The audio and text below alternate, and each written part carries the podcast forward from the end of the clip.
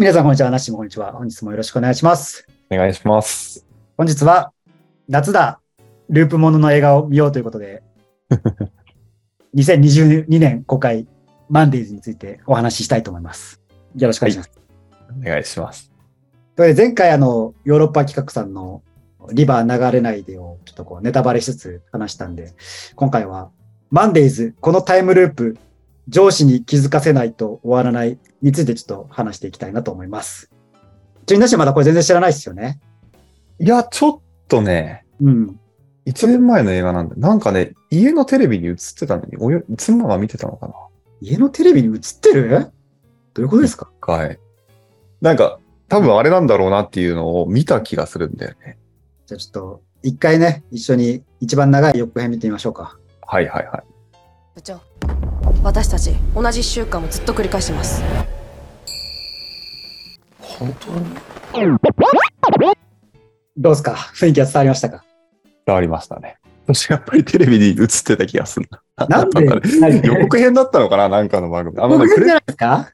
プレゼンシーンを見た覚えがあるんですよ。ああ、はいはいはいはい。あの部長のなんか話す言葉でバッと出てくる。で、ちょっとお、面白そうだなって思った覚えがあるのをはいはい。記憶がありますね。なんか前々からちょっと見たいなとは思ってたんですけど、なんかこうきっかけが欲しいなってあったんで。で、あの、多分来週になると思うんですけど、ナッシーが神回っていうね、ループものの作品を見るっていうのがあったんで、じゃあ僕もなんかループもの気になってたやつ見ようってことで見させていただきました。どんな展開になると思います？予告編だけ見て勝手に妄想を膨らますと。放送、まあ、結構説明されてましたからね。ああの、で、雰囲気も一瞬見た感じでなんとなく覚えてるし。うん確か私がちょっと見た感じだと、あの女の子、クール系の、うんうん。が主人公ポジションというか、そうね。そういうことですよ。焦点当たってたと思うんですけど。で、予告編にあったように、タイムリープしてますよって多分周りの同僚何人かが先に気づいてて、うん教えてもらって気づいて、で、なんかもう日常系になってる感じでしたね。日常に溶け込んで。もう何回もタイムループして、休暇のつもりで、この特殊な状況を利用してやりたい放題だったんじゃないでしょうかね。なるほどね。で、それでもやっぱり、あのー密室には変わりないですからね。どこにも行けないっていうのがタイムリープの。でも、まずいっていう気持ちになってくるんじゃないかな。そこがなんか、確実な動機づけができてたらすごいなと思うな。なんか、今回でも1どうしても週間あるんですよ。1週間あれば結構ね、好き勝手やってもいいじゃないですか。楽しくできると思いますけどね。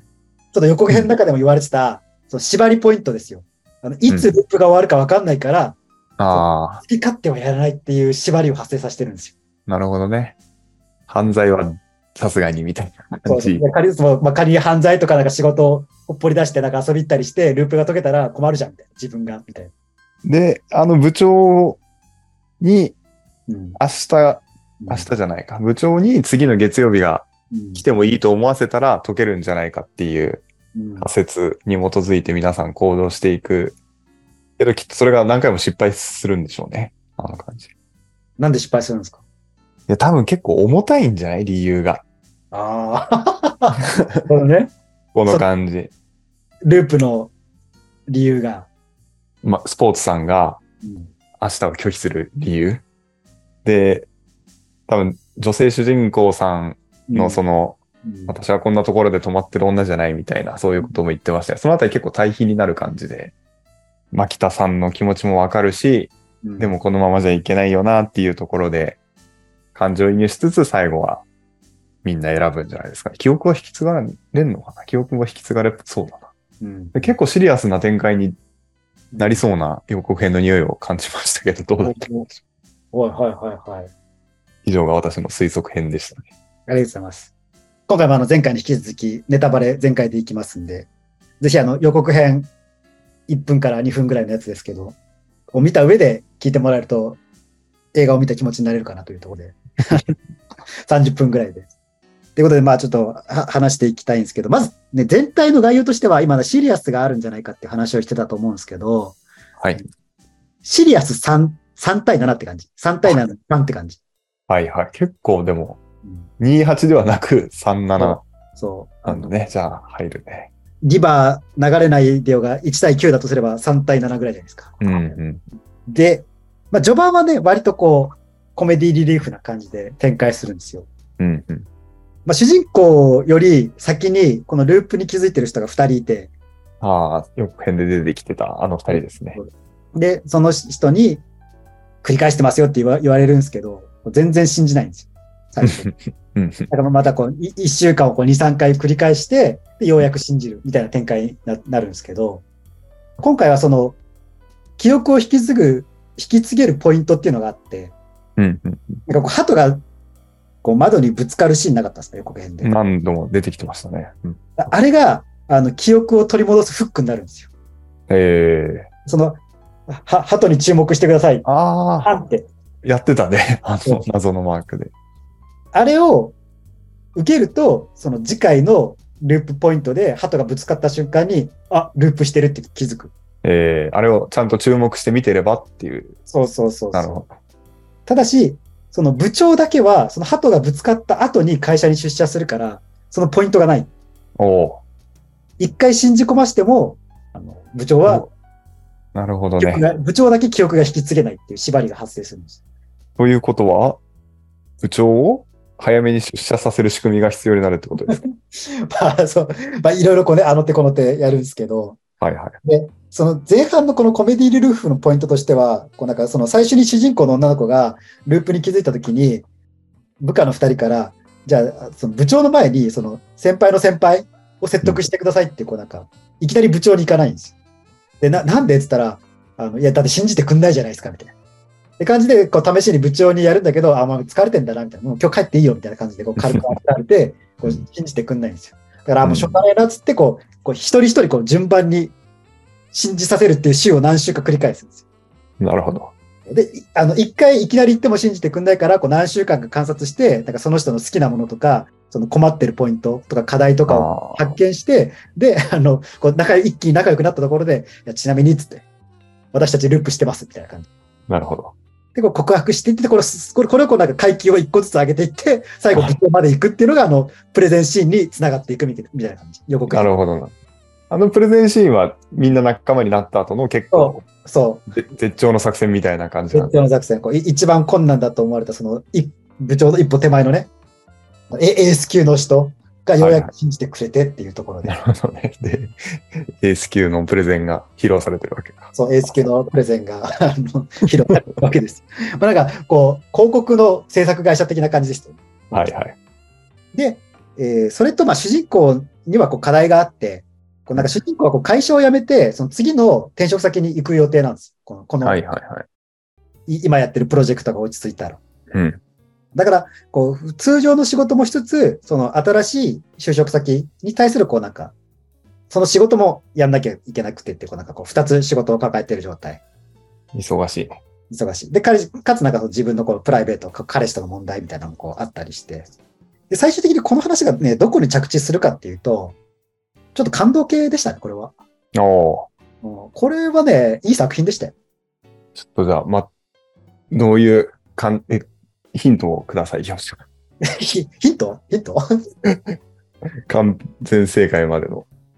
ちなみになんか、その、序盤のみんなが、こう仲間になって、よし、じゃあ部長を説得しようっていうところまでがなんか30分ぐらいっていう感じあ、で。結構早いね。短いね。そう。まあ結構もうテンポよく、まあ3、40分ぐらいって感じで。はいはいはい。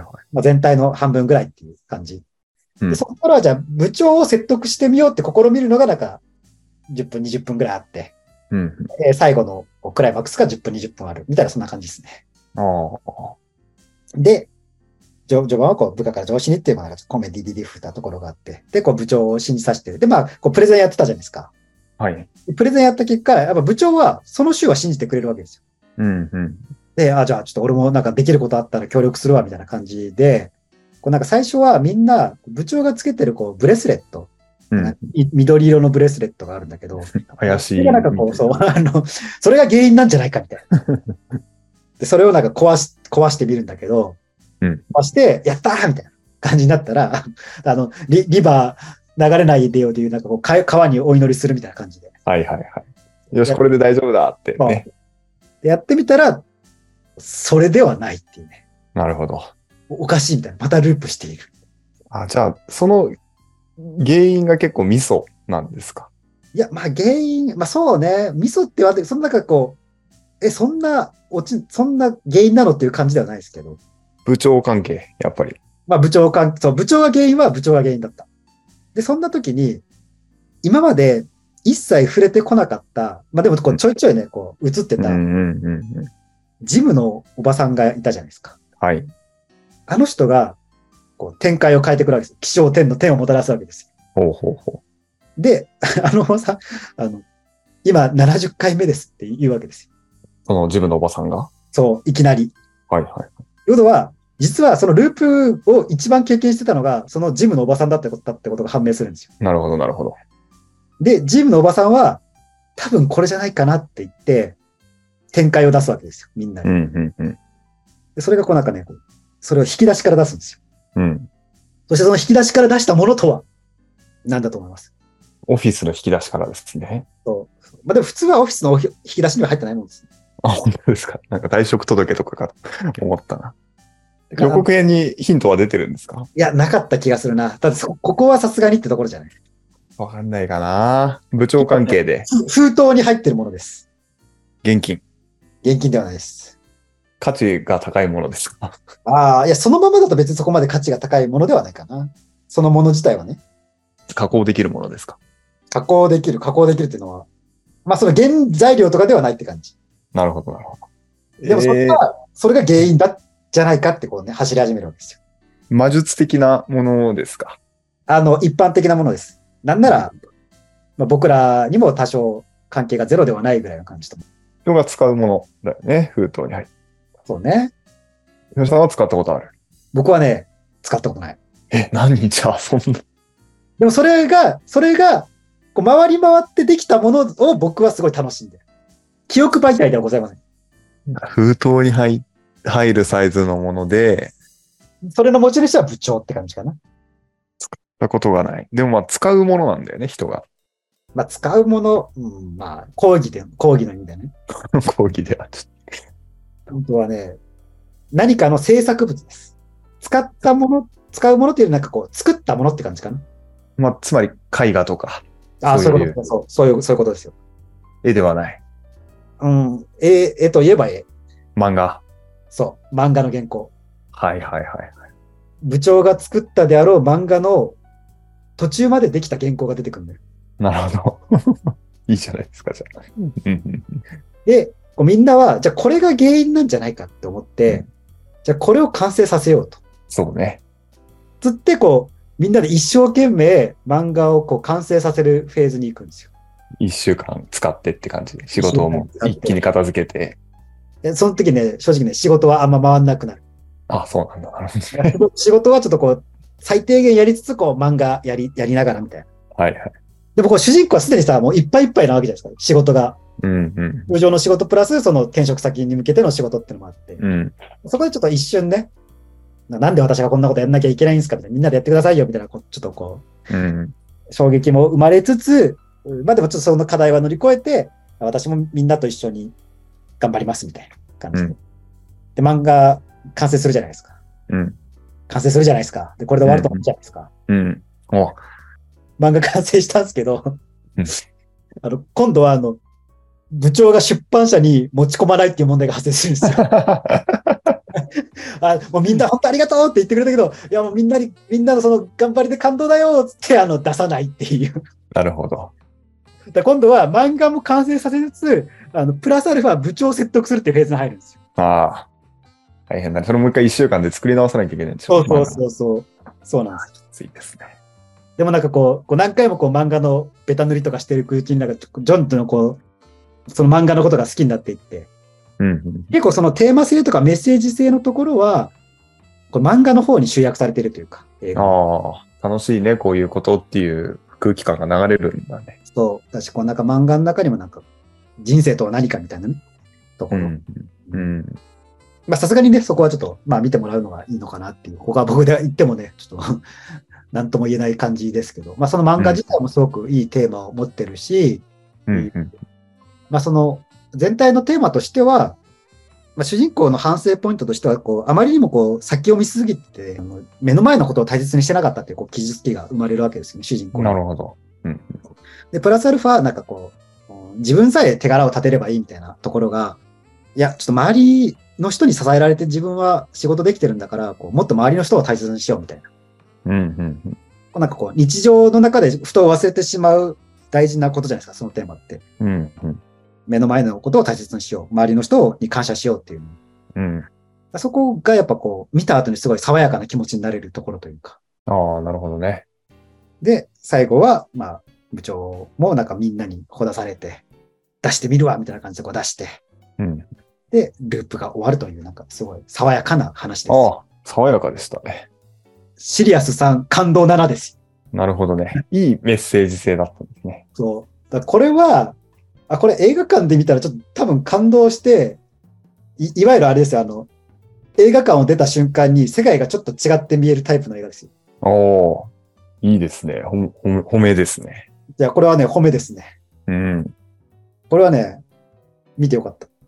なるほどね。私なんかもっと暗めかと思った。なんか人が死ぬとか。いや、もう全然爽やかな。爽やか映画な。そんなになんか、突飛すぎることは一つも起こらないって感じで。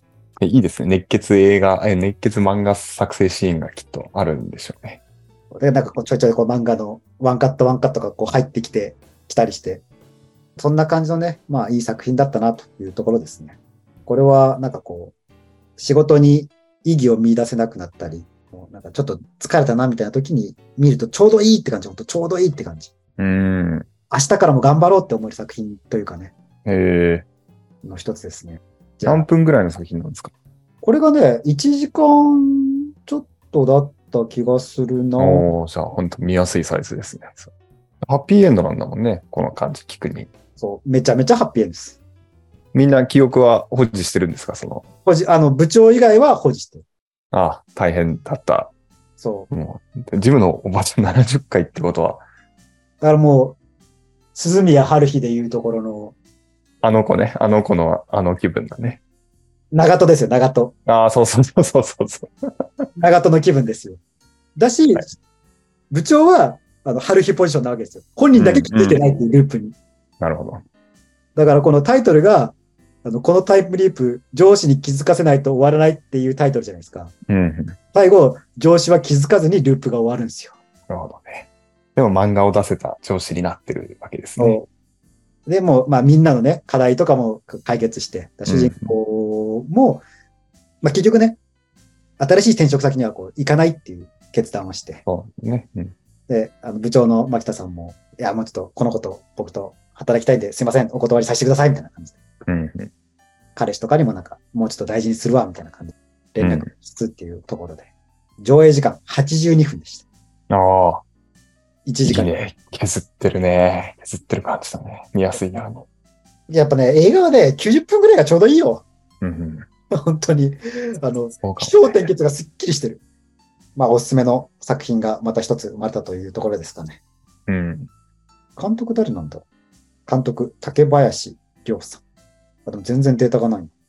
でもなんかね、あの、オオリジナルっぽいけどな、本当に原作とかも。うんうん。という感じで、じゃあ、それを踏まえた上でよ、はい。最後にこう、神回の予想をして終わりましょうか。神回は予告編見た限うん。り5分間じゃなかったっけ？うん。じゃあ、あれじゃないですか、あの一番近いのは、リバー流れないでよスタイルじゃないですか。そうね。5分間で多分学校ワンシーン、うん。ワンシーンっていうかワンロケーションかな？どうかな、まあでもその中、狭いだろうね、きっと。で、予告編見た感じ、あの、孤独なタイプでしたよね。そうね。みんな、そうネネガティブ駆動系ですね。少なくともスタートは。で、そうね。で、原因はやっぱり女の子なんじゃない？少なくとも。最初の一回は、あの二人の恋みたいな感じのところがうん。焦点を当たるんじゃないかな。まあ普通にやったら、なんか、恋愛がね、うん関わってそうな感じですけど、でもその予告編見てたらなんかその、ループしてるけど、年は取ってるみたいな設定がなかったですか？うわ、怖っ。そう。し白髪が生えてきてて、なんか、年取ってるみたいな。なるほどね。これ僕予想していいですか？はいはいはい。これね、走馬灯だと思う。ああ、死ぬ前の。そう、死ぬ前の走馬灯。多分この二人は、結ばれるかどうかはわかんないですけど、どっちも死の間際にいるんですよ。なるほど。どっちかが、かわかんないけど、その走馬灯の中で、走馬灯の中でループを経験してるみたいな感じなんじゃないかな。なるほど。そしたら確かに老化していくところが、説明が。説明できるじゃないですか。うんうん。で、多分その人生の公開的な何かがあるんじゃないですか、そこに。なるほどね。まあ確かになんか、外に出れないとかそういうのも、ちょうど合いそうな。そうそうそう。し、なんかこう、不自然じゃないですか。不自然ですよ。これ、当たったんちゃう？ちょっとじゃあ、でもスカット系じゃなさそうだな、それじゃあ。これはね、スカットではないと思う。スカットじゃいないのか。いや、わかんない。あの、期待裏切れるかもしれないじゃないですか。まあまあね。でも、見て後悔はしないと思うよ。そうっすかね。うん。これはね、これはね、いい作品な匂いがしてるよ。センサ これはあの、見て、うわ、見なきゃよかったっていう類のやつではないと。リバーがな、なんか好きだったからな。リバー流れないでよが。ちょっと一回、ここで、さらにループ更新するのもなんか勇気がいるんで、こ更新して。更新するか。映画代はカンパするんで。いやいやいや、楽しんでいきますよ。マンデー見たかったですね。なんか、劇場で、その話聞くと。マンデーズね。いや、よかったよ。いい作品でした、本当に。はい。じゃあ、前回のリバー流れないでよ。今回のマンデーズ。このテープ、上司に気づかせないと終わらない。そして、次回か次次回になるかもしれないですけど、最新作、神回。夏の、夏のタイムリープものを3連続ということで、はい、次回もぜひお聞きくださいというところですかね。はい。ありじゃあそんな感じで今週もありがとうございました。がとうございました。